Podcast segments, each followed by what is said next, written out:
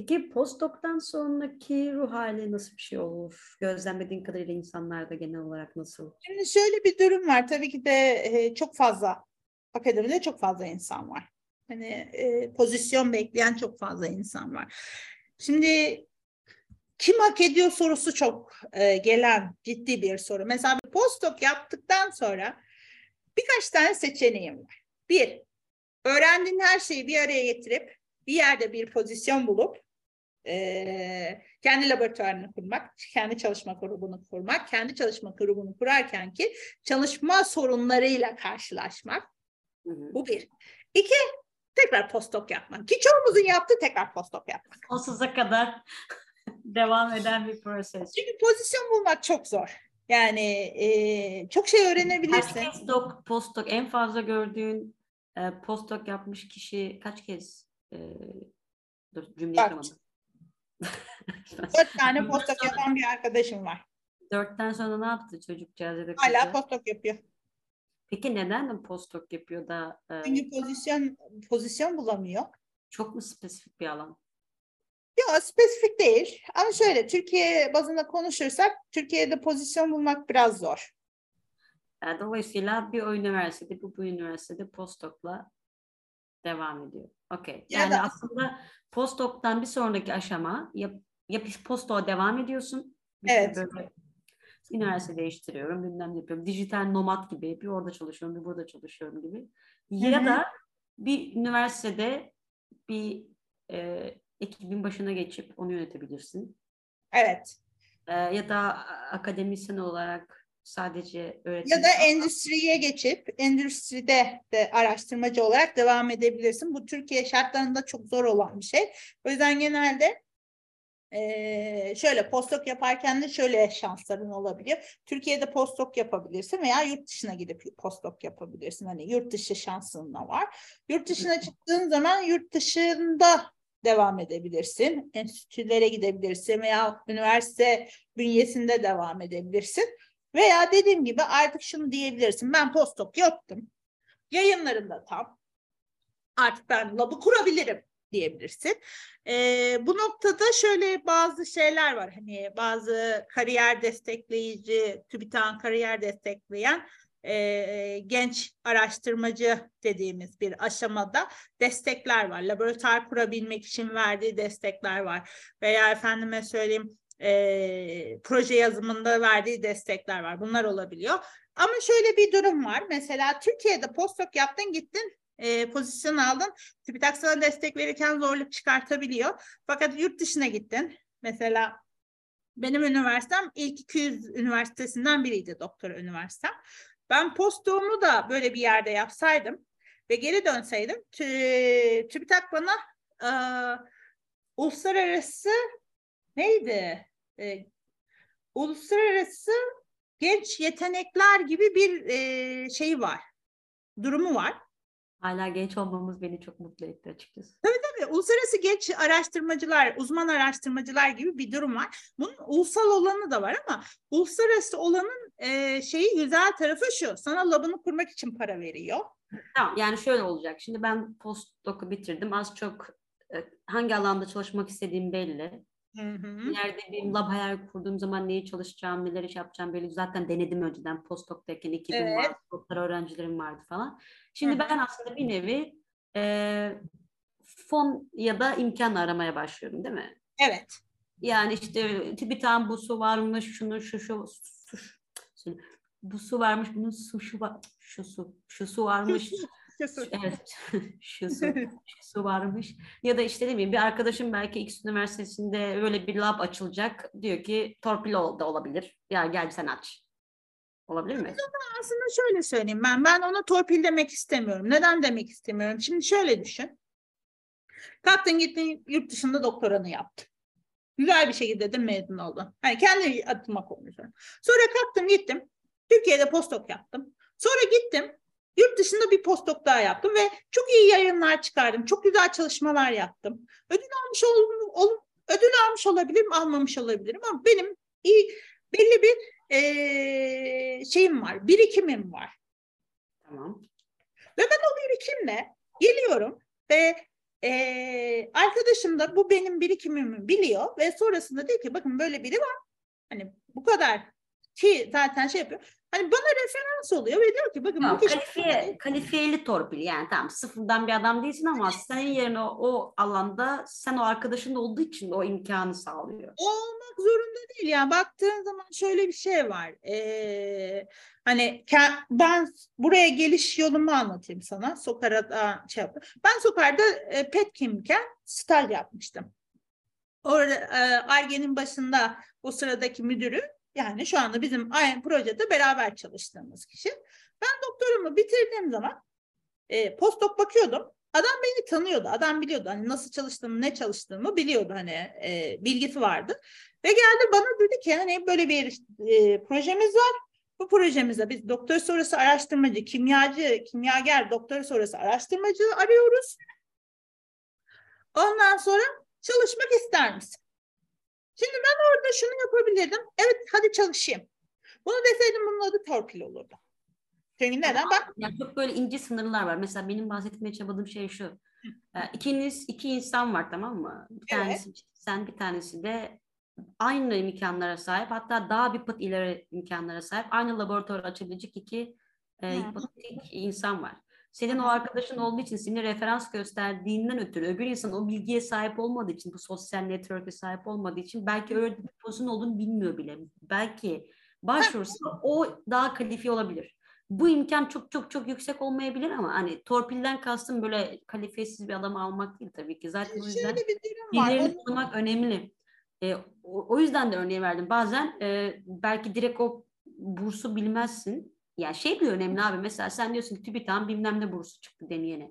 Evet. Bunun e, tabii ki sen araştırıyorsun ama diyelim ki İsveç, İsveç'te de çok güzel böyle bir laboratuvar açma imkanı var. Sen bunu bireysel olarak o anda göremiyorsun belki doğru. Araştırmalarında ama o laboratuvarda çalışan bir arkadaşın sana onun linkini atıyor. Doğru. E, doğru. Torpil gibi benim yani klasik anlamdaki torpil değil ama o arkadaşı tanıdığın için sen aslında bulamayacağın bir yeri bulup oraya başvurabiliyorsun. Bu tip bahsettiğim torpil şey biraz... Ben e, şu, şöyle söyleyeyim sana Sibel. Şimdi buradaki olay da şu. Çalışmasını bildiğim adama güvenmek diye bir şey var. Bunu biz zamanında çok konuştuk arkadaşlarla. Şimdi ben de sana dürüstçe şunu söyleyeyim. Laboratuvarda nasıl çalıştığını bildiğim bir insanla çalışmayı tercih ederim. Çünkü ben o insanla çalışabilip çalışamayacağımı bilmek isterim. Evet, yöneticide sen... Ama senin biraz farklı durum. Çünkü sen kendi kuracağın yere eleman alarken ki... Yok hayır, yine beraber çalışma yapabilirim. Ortak çalışma yapıyorum. Şimdi şöyle düşün. Sana şunu soracağım. Ee, konuşma yaparken mesela bir konuk seçtiğini düşün. Bir podcast yürütüyorsun ve konuk seçtiğini düşün. O insanları seçerken ki yaklaşımın nasıl oluyor? Tamam canım. Benimkisi arkadaşım arkadaşımla konuşuyorum. Ama özellikle bundan para kazanmıyorsun sen. Ya da ha. Ben sana işte benim bu şöyle bir algım yok. Ya ben bu bir kurumsal bir yapı ve ben buraya alanında en iyi insanları getireceğim. Alanında en iyi insanları getirmek zaten şöyle. Alanında en iyi insanları getir. Zaten ben şunu söyleyeyim. Benim arkadaşım eğer ben hak etmediğim bir yerse bana zaten söylemesin. Yani, ya. Tabii bu ben burada bunu burada bunu eleştirmiyorum. Sadece demek ki mesela postdoc'ta postdoc'ta postdoc'ta pardon postdoc'tan sonra laboratuvar kurabilmen için gereken eğer güzel bağlantılar yapmışsan postdoc sürecinde, doktora sürecinde hocalarınla ve işte arkadaş evet. Çevrenle bunlar tabii ki sana kapı açabilirler. Bu böyle değil. Ama bu evet. İnsan anlamda bir tür torpil oluyor. Ama Şimdi, kötü hem, anlamda gelin. Bir torpil yani e, böyle benim dayımın oğlu gelecek bütün gün oturacak orada bir torpil değil. Şimdi, hani... Şuna geliyorum. Şimdi şöyle oluyor. Şunu da anlatayım sana ben. Şimdi baktığın zaman ben yurt dışı doktorasını yaparken ki tek amacım Türkiye'de bana kapıların daha rahat açılmasıydı. Ben hmm. doktorayı Türkiye'de de yapabilirdim ki zaten Türkiye'de de çok güzel çalışmalar çıkıyor. Çok iyi insanlar, çok iyi yerlerde doktora yapıyor. Ben e, şunu söylemiyorum. Türkiye'de doktora çok çok kolaydı da işte çok zordu da ben yurt dışına çıktım daha kolay doktora yaptım ve daha zor bir doktora yaptım. Bunu yaparken kişi Türkiye şartlarında Türkiye'de doktora yapıyorsan sorunlarla karşılaşıyorsun. Benim kaç tane arkadaşım var bununla karşılaşıyor. Şimdi... E, Yarıştığımız insanlarda şunu kabul ediyorum. Şununla yarışmamız lazım. Yaptığımız çalışmaların kalitesiyle yarışmamız lazım. Ee, bana, bu arada dondun sen gene. Dediğin doğru. Ee, sanki şey e, şey gibi duruyor. Haksız rekabet durumu duruyor aslında. Tek bir şey ekleyeceğim. Teknik ismi daha böyle sosyologların falan kullandığı sosyal kapital diyorlar. Aslında bu bir kapital. Yani sen bunu çıkaran için kullanabiliyorsun. Yani evet. Sosyal kapital de genelde daha zengin, daha burjuva ailelerin çocuklarında, torunlarında olduğu için bunlar zaten daha rahat girebiliyorlar bir yerlere. Evet. Aynı yerden girebilecekken, evet, aynı kalitede olsalar dahi. Evet. E, bu sosyal kapital olur ya, işte dayısı mayısı oluyor, bir üniversitede direktör oluyor, yok öbürü Amerika'da oluyor, Amerika'da işte bilmem ne hocası oluyor, onun yanında gidiyor çalışıyor falan. Sevgilisi Amerika'da üniversitede oluyor, sen o sevgilisinden dolayı orada pozisyon buluyor falan. Kötü gibi gibi gibi. Başarısız değil ama o network var. O yüzden, hı-hı, zaten sosyal kapital çok önemli bir şey. Hı-hı. Teoride üniversiteye gitme sebebimiz sosyal kapitalimizi de arttırmak. Hı-hı. Yani network yapmak. Öyle network, evet, kulüplere niye gidiyorduk? Kendi e, çev- sosyal çevremizi genişletip ilerleyen... Üniversitenin aracılığıyla kişinin iş dünyasında sosyal kapital geliştirebileceği ortamlar yaratması ki sonradan orada işe girebiliyor. Bu kötü, evet, bir şey değil ama bu bir avantaj tabii ki. Şimdi şöyle ki, evet, avantaj oluyor ama şöyle söyleyeyim sana. Ee, haksız yere gelmediğim bir yerde çok haksızlık olmuyor aslında bu. Haksızlık değil, haksızlık değil. O torpil kelimesi haksızlık olmak zorunda değil. Yani ben ya, kelime hoşuna gitmedi, bilmiyorum. Yani haksız, yani, haksızlık durumu yok. Bu arada ben torpille geldim ortaya, bunu kabul ediyorum. Bu arada söyleyebilirsin. Yok, cidden bunu da yayınlamak diye torpille geldim. Abi bir çok torpil önemli değil. Torpilsiz hayatta yaşayamayız zaten. Ciddi, yani. Çok güzel bir torpille geldim ortaya. Hiç de inkar etmiyorum. Oh. Tabii, beni tanıyordu. Beni lise, lisans üçüncü sınıftayken tanıştım. Sonrasında da doktora yaptığım, doktora bitiminde benimle çalışmak istediğini söyleyen bir kişi sayesinde ben ODTÜ'ye geldim. Bunu kabul ediyorum, hiç inkar etmiyorum. Ama şu, bunu kabul ederken de şunu da diyorum. Ben zaten bu özelliklere sahip olmasaydım o kişi de beni yanına almazdı. Abi kesinlikle, zaten işin kısmı o. Yani e, bir ahlaksız torpil var, bir ahlaksız torpil var. O kısmın çok detayı. Belki Şimdi gelelim şuna. Hani neden insanlar birbiri tanıdıkları kişilerle kişileri önerir? Neden beraber olmak isterler? Şimdi şunu söyleyeyim, bak şunu kendim de e, e, söyleyeceğim. Evet, herkesle çalışmamız gerekiyor. Gerçekten herkesle çalışabiliyor olmamız gerekiyor ki bir şeyler yapabilelim. Ama ben güvenmedim veya çalışmasına inanmadım, çalışmasını bilmediğim biriyle çalışmaktansa, bilmiyorum, milyon dolarlık araçlarla uğraşıyorsun, bozulduğu zaman üstünde kalacak bir sürü şey var, stres var, sorumluluk var. İşte birçok noktada hani hani bu haklı, hak edilen torpil diyelim biz ona. Hani bu e, referans aslında hak edilen torpildir benim için. Hak edilen torpilin aslında uygulanmasının ben, sebebi bu. Güzel oldu tanım. Hak edilmeyen torpil nedir? Ben sana şöyle, şöyle söyleyeyim. Ee, birebir gördüğüm için söylüyorum. Analitik kimya alanında mezun olmuşsun, doktoranı oradan almışsın, gidip bir üniversitenin diyetisyenlik bölümünde bölüm başkanı olmaktır hak edilmeyen torpil. Tabii, yani TÜBİTAK'ından tut bakanlıklarına kadar. Her yerde olan. Merak ediyorum. O zaman üç aşağı beş yukarı doktora sonrasında olacak ikinci aşama kendi laboratuvarını kurmak en ideali. Yoksa postdoca, evet, devam etmek. Kendi laboratuvarını kurduğun zaman zaten peşin sıra gelen artık yavaş yavaş işte ünvanlar oluyor. Değişik ülkelerle, evet, değişik laboratuvarlarla ortak çalışmalar oluyor.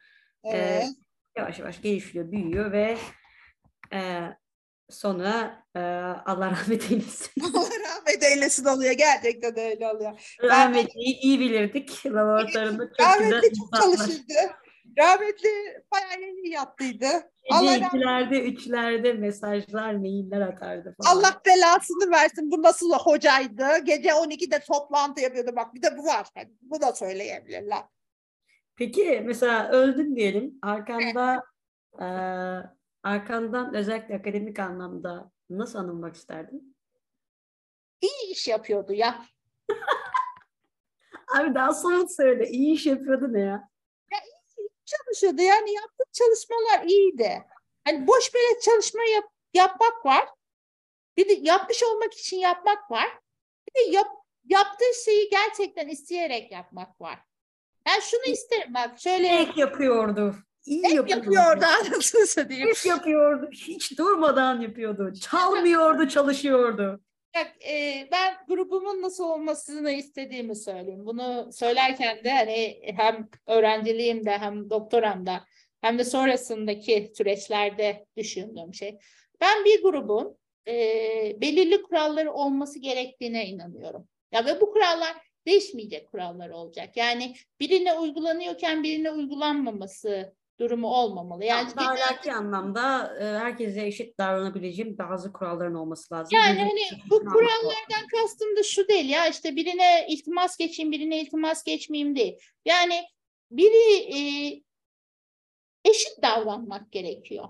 İyi, evet. öğren, iyi öğrenciye de kötü öğrenciye de e, eşit davranmak gerekiyor. Bunu okeyim. Kurallar dediğimde de hani düzenli bir e, çalışmanın olması gerek. Sor, sorularım şunu, birkaç tane sorum var. Birincisi evet. e, şöyle dönüp bakınca bütün akademik hayatında bir tane iyi ki yaptım dediğin şey, bir tane de olan keşke bunu böyle yapmasaydım dediğin şey ne geliyor aklına? İyi ki yaptım dediğim şey. İyi ki yapmışım. Ee, bu kısmı e, yayınladığında ben şey yaparım, yayınlama hakkı veriyorum diyor bize. Yayınladığında e, paylaşırım. İyi ki akademide karşılaştığım insanlarla çalışıyorum. Hmm, çok tatlı. Gerçekten en başından en sonuna kadar yani lisansa girdiğim ilk günden. E, lisans araştırmacısı olduğumdan olduğum andan itibaren ki hani ismini de vereyim Hande e, kendisi benim Hande'ye buradan bir alkış. Yani Hande benim için çok değerlidir, çok yakın arkadaşım, hani on yıldan fazla oldu artık arkadaş değil. Japonya'dan ben onun düğününe yetişeyim diye neler neler yaptım. O kadar değerli. Hande'ye teyzesinden bir çok, altın geldi. Yok o kadar olmadı. Altın alamam şu anda. Çok pahalı. Ben de e, sake getirdim. Tabii. Onun dışında hani akademi yolunda ilerlerken yanımda olan herkes yani her arkadaşım. Anne de gelsin. Anneyle de tanışalım. İnşallah. İnşallah. E, şu anda Medipol Üniversitesi'nde araştırmacı olarak çalışan e, ben Japonya'dayken orada doktorasını yapan Şükriye gene aynı şekilde. Ee, şu anda İsviçre'de arkadaşım. Zürich, e, Lyon'da. Teşekkür sahnesi gibi oldu. Annenin niye okuduğu üniversiteyi çalıştığı yeri söylemedin? Kızın neydi? Koç Üniversitesi'nde çalışıyor dedim ya. Ha değil mi? Ben duymamışım tamam. Duymamışsın. Aha, asla geçmem. Alışık olmadığımız bir şey oluyor şu an. Markalar, isimler, ee, tarihler. Hani bana gerçekten doktorayı yaparken bırakma noktasında olduğum zaman beni durdur, durduran herkes aslında durma, durmasının sebepleri o kadar mantıklıydı ki Amerika'daki profesörüm şey dedi, sen dedi geri döndüğünde ne yaşadığına bakmayacak kimse dedi. O diplomayı aldın mı almadın mı ya bakacak ve sen geri döndüğünde aslında başarısız olarak dönmüyorsun yani belli süreçlerden geçip dönme kararı alıyorsun ve en doğru hakkın ama kimse dönüp sana ona demeyecek sen orada çok kötü şeyler yaşadın o yüzden döndü demeyecek ne diyecekler yapamadı döndü diyecekler dedi. Bunu duymak istemiyorsan dedi kal dedi. Evet. Hani döneceksen de o oradan bir diplomayla dönmek zorundasın dedi ve bu adam bana bunu söylerken, nerede? Diploman nerede şu an? Burada. Doktora Astım. Diploması. Astın mı duvara? Yok gerek yok ya. Zaten hani zorla şey olmadı. Bedavaya vermediler. O yüzden o kadar üstüne koymaya gerek yok. Ya, fotoğrafını çek kaybolursun. Yani yok bol bol verdiler. İki tane. Bende beş tane diploma var bu arada. Güzelmiş güzelmiş o parasını hak etmiş yani. Beş tane doktora diploması var bu arada. Hani bir tane de değil böyle beş tane verdiler. O yüzden hani yani şey değil sorun değil. Var güzel var. Ee, ee, kötü olan hangisi peki? Ya bunu keşke yapmak. Son bir şey söyleyeceğim. Ha, söyle. Yani e, her ne kadar Her ne kadar burada O D T Ü'ye geldiğimde sorunlarla yaşamış olsam da burada beraber çalıştığım insanlarla çalışmayı gerçekten seviyorum. Hani postdoc arkadaşım, artık postdoc arkadaşım değil ya, arkadaşım, hani Asma'yla biz her şeyi konuşabiliyoruz. Hani bugün şöyle oldu, kampüs dışına çıkınca içimizden insan çıkıyor, kampüs içine gelince içimizden canavar çıkıyor cümlesini kurduracak kadar şey oldu. Beraber çalıştığım kişiyle çalışmayı da seviyorum. Bak gerçekten aramızdaki üç ya da dört yaş farkının ne kadar insanları ne kadar değiştirebileceğini görüyorum. Genç biriyle çalışmanın getirisi çok güzel. Yapmasaydım dediğim şey, gerçekten yapmasaydım dediğim şey, e, kendimi mental olarak bu kadar yormasaydım. Hı. Yani üç ha, gün üç ya, ölüp gideceğiz. Bak, zaten arkamdan iyi çalıştı diyecekler. Çalıştı inşallah. Ben diyeceğim, merak etme. Çalıştı diyeceğim. Kızlar gecelere kadar çalıştı diyeceğim. Allah razı olsun. Yani ben... e, şunu söyleyeceğim Sibel, ben e, gerçekten takmamayı çok sonra öğrendim. Öğrendiğimde evet. Son altı ay falan kalmıştı doktoramı. Ondan sonra takmamamı takmaya başladım. altı ay kaldı, bitmeyecek. Yok aslında şöyle, ben şöyle, benim şöyle bir sorunum var. Ben gün saymaya başlıyorsam artık orada kalmak istemiyorumdur. Evet. Ve ben gün sayıyordum orada. Gerçekten de böyle sekiz ay kaldı, on ay kaldı, işte şu kadar gün kaldı, şu kadar saniye kaldı. Ve ben buradan, bunu... Heh, pardon, söyle. Buradan şeyi merak ediyorum. Takmamayı nasıl öğrendin peki? Daha önemli şeylerin olduğunu fark ettim. Mesela? Mesela ben... Ee... Aşk, aşk, aşk. Keşke bak şu hayatta alamadığım bir şey varsa da hoştu. Şunu anladım, ben e, sevildiğimi düşünmüyordum mesela, sevildiğimi görmüyordum. Hani çünkü hep yalnız. Genel olarak mı yoksa akademide mi? Eğer genel olarak sana hemen bir. Genel olarak hissediyordum o dönemler. Çünkü insan şöyle, hani onu da şunu da söyleyeceğim, ben e, sosyal biriydim. E, genelde de etkinlikleri ben ha, hallederdim, arkadaşlarımı bir araya getirdim, insanları arardım ki hala da arıyorum ama. Ben Japonya'ya gittikten sonra birçok arkadaşım beni aramayı kesti. Niye?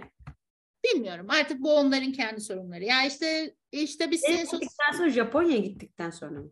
Japonya'ya gittikten sonra oluşan bir e, sosyalleşme arkadaşı olarak hayatlarında olamayacağını düşününce. Evet. Şey dediler. Yani birkaç tanesi biz seni zaten sosyal medyadan takip ediyoruz. Orada görüyoruz ne yaptığını. Seni takip edemiyorum. Yani yani sosyal medyada ne yaptığım beni çok. İnsanlar sosyal medyada her şeyi şey yapmıyor. Bunu, bu arada bunu gerçekten paylaşmanı istiyorum. Ben intihar etmeye kalkıştığım gün kimseye ulaşamadım.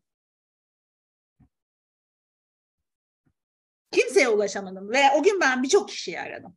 Yani biriyle konuştum çünkü kendimi biliyorum, ben konuştukça sakinleşen ve hani sinirini atan veya üzüntüsünü biriyle paylaşınca kendisini iyi hisseden biriydim. Ben o gün Ee, gideli bir yıl olmuş. Beni aradın mı?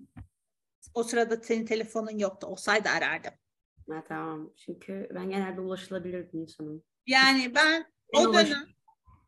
O dönem çok yani böyle ya, en yakın arkadaşlarım dedim. İnsanların yani işte çok yakın arkadaşlarım. İşte sürekli görüştüğüm insanlar. İşte şu şöyle cümleler kurdum. Ya işte Avustralya'ya gitsem, işte düğününe gelmezsem ben sana Cumhuriyet altınını yollarım bile dediğim arkadaşlarımın hiçbirine ulaşamadım.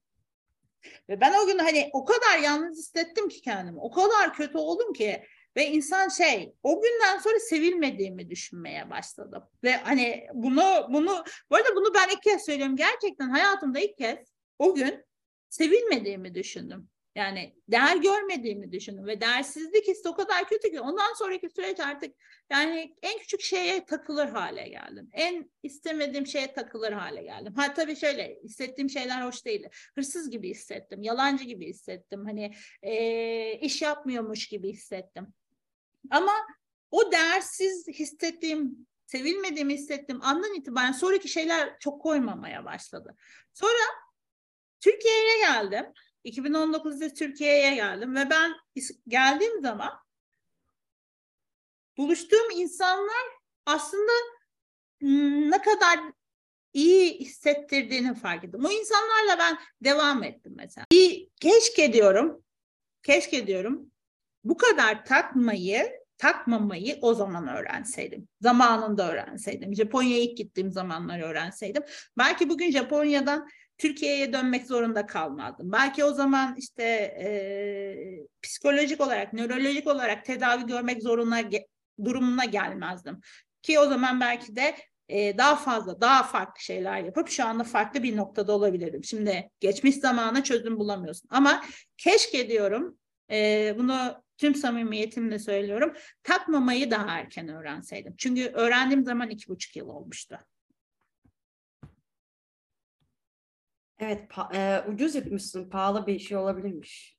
Evet, evet, sonu kötü olabilir. Hayatını ödeyebilirmişsin yani. Evet, evet. Yani e, ondan sonra şey demeye başladım.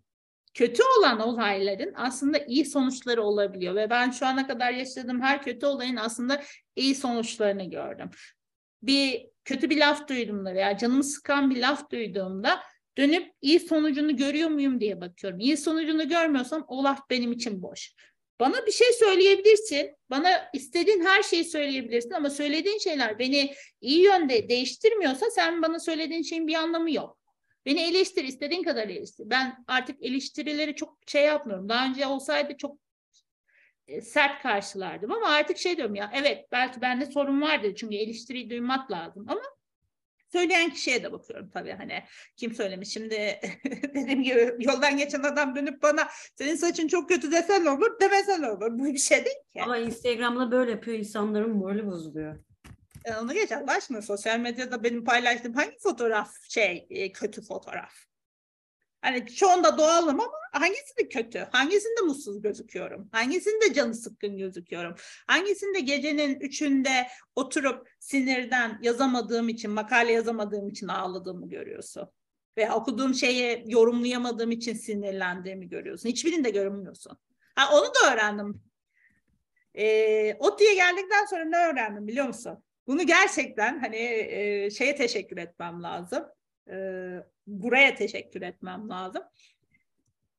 Zayıf olduğunu, hani sen normalde dürüst davranıyorsun. İyisiyle kötüsüyle ne olduğunu göstermek üzerine e, hareket ediyorsun. Ya benim için şey büyük bir problem değildi yani. Evet, ben depresyon tedavisi gördüm. Çünkü görmek zorundaydım. İyi ki gördüm ki bugün bu noktada ben dönüp de ya evet ne var hani, yapacak bir şey yok. Sen onunla o sorunu yaptın. Beni yaşadın. Beni ne ilgilendirir?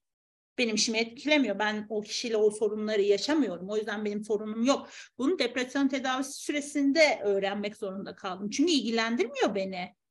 Bana ne ya? İstersen birbirimizi bozayım. Benimle sorunun yoksa ben okeyim. İkimiz de de kalkayım ben. Benim. Ama burada ben depresyona girdiğimi söyleyince insanlar aa depresyona mı girdin? Yani döndüğüm zaman için konuşuyorum. Veya işte bak bu tarz şeyler yaşadım, işte bunlar oldu dediğim zaman ya sen bunları mı yaşadın? İşte bak şöyle, ya şöyle, ya bu. Şunu öğrendim ki bunları söylememek gerekiyor. Çünkü bunları duyunca seni güçsüz sanıyorlar. Ya söylememek değil ama kime söyleyeceğini bilmek gerekiyor. Belki. Tabii yani ben işte yani diyorum ben ya, hatta şöyle düşünüyorum. Bunları sana söylediği, söylediğin için yakın arkadaşların, gerçek dostların seni daha çok güçlendiren insanlar oluyor zaten.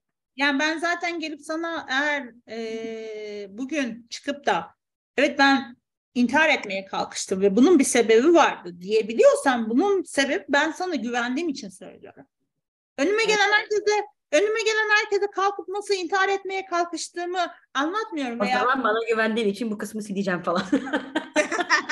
Sana kalmış dilebilirsin, hiç sorun değil. Ay dedin ya sana söylüyorum diye sanki şey gibi oldu zaman. Ee, diğer insanlar kimseyle paylaşma. Yok, bu bu böyle an... bir test mi acaba? Bir arkadaşlık yok. Testi mi? Ben gerçekten hani e, onu insanlara söyledim. Neden söyledim? Hani söyledim ya, doktora bir eziyet, işkence ve o işkencenin sonu oraya gidiyor.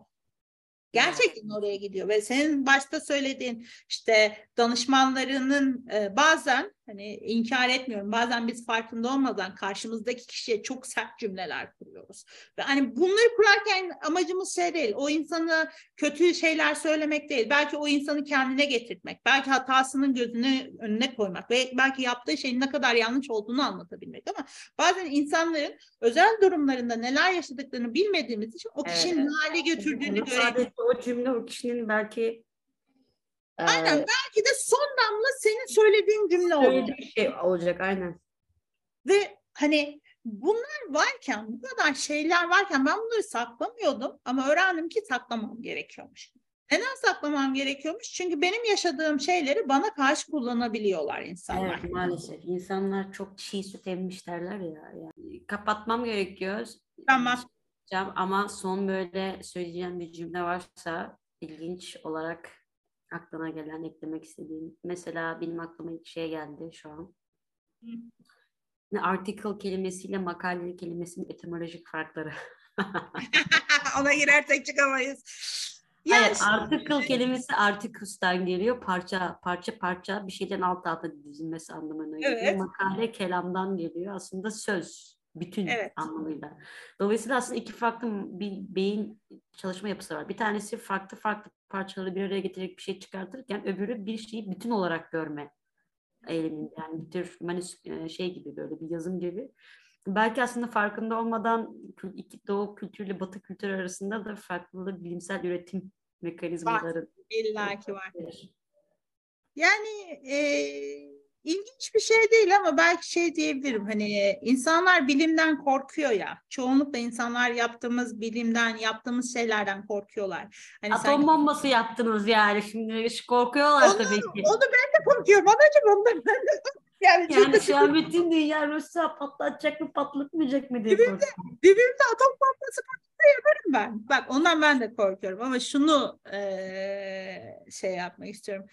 En azından hurafelere, işte temelsiz insanlara zarar vermek amacıyla yola çıkmıyoruz. Biz evet. başlarken insanlara yardım, hani bir şekilde iyi bir şeyler yapalım diye çıkıyoruz. Sonu kötü bir bitemiyor. Patron iyi de çevresi kötü gibi oldu. Biz milletleyiz de. Hep o, hep o siyasetçiler, politikacılar, şirketler bozuyorlar. Birazcık da öyle. Baksana mesela sabahtan beri konuşuyoruz. Akademisyenler, evet. akademisyenler takılıyor olsa bambaşka bir dünya olacak. Ama geliyor özel sektör içeriye. Kendi sistemini empoze ediyor ve istemesen akademisyeni akademisyene kırdırıyor. Kırdı, Türkiye kırdırıyor. Yani bu belki birazcık böyle daha bir e, psikolojik bir cümle olacak kurdum ama hani günün sonunda iyi olmaya bakmak lazım, mutlu olmaya değil. Evet. Bir dakika. Mutlu olmaya değil mi? Hem iyi hem mutlu olamaz mıyız? İyi, iyi olduğunda zaten mutlu olursun. Ha, okey tamam. Ee, iyi mutlu... olmaya bakmak lazım. Zaten galiba gerçekten... bunu çok felsefi derin bir tartışma ama e, mutlu bunu olmayı biz... hedeflemek mutsuzluk yaratan bir şey. Mutlu zaten var olduğun anı iyi değerlendirdiğin, kendini o zaman hep açığa çıkan bir tür bir tür feromon gibi yani ruhun bir feromonu yani. Sen zaten var olduğun için onu salgılıyorsun. Onu ben şey dedim. Eee Belki Şunu çok parfüm de... kullandığımız için feromonlarımızı bastırıyoruz. Parfüm de burada. Olabilir. Bunu ben bir öğrenci arkadaşa söyledim. Gün, gün içinde mutlu olabilirsin. Yani küçük bir çikolata yediğinde de mutlu olabilirsin. Bir küçük bir kedi gördüğünde de mutlu olabilirsin. Ama eve gittiğinde kendini iyi hissetmiyorsan, o günü iyi geçtiğini düşünmüyorsan, sen aslında ee, sevinemiyorsun demek. Hani kendini evet. sevinemiyorsun ve evet, bunu... Sanki böyle e, mutluluk ve mutsuzluk bir tür paralize olmuş bir insanın elini kolunu kıpırdatması gibi oluyor. Evet, aynen öyle. Hareket ediyor ama hissetmiyor aslında. Kesinlikle ve bu birazcık şeyden kaynaklanıyor. Gerçekten çok küçük şeyleri büyütüyoruz. Hani ben kendim için de konuşuyorum. Yani bir tane cümle, bir söz insanı çok üzebiliyor. O söze takıp üç gün, beş gün, yirmi gün canın sıkılabiliyor. Sıkılsın bak, sıkılmasın değil. Ama onun senin bütün hayatını şekillendirmesine izin vermemek gerekiyor. Postok'la başlayan tartışmayı hayat kısa, kuşlar uçuşur olarak bitirip Önemli olan iyi, güzel bir hayat yaşayıp arkamızda öldüğümüz zaman iyi çalışmıştı, güzel çalışmıştı. Evet, başlarken ne dedik? Doktoru aslında felsefe yapmaktır. Yaptığın işin felsefesini yapmaktır dedik. Yapmadık mı? Yaptık. Yaptığım işin felsefesi küçük şeyleri. Ben şimdi şirketimin ödediği yemeği ye- yemeye gidiyorum.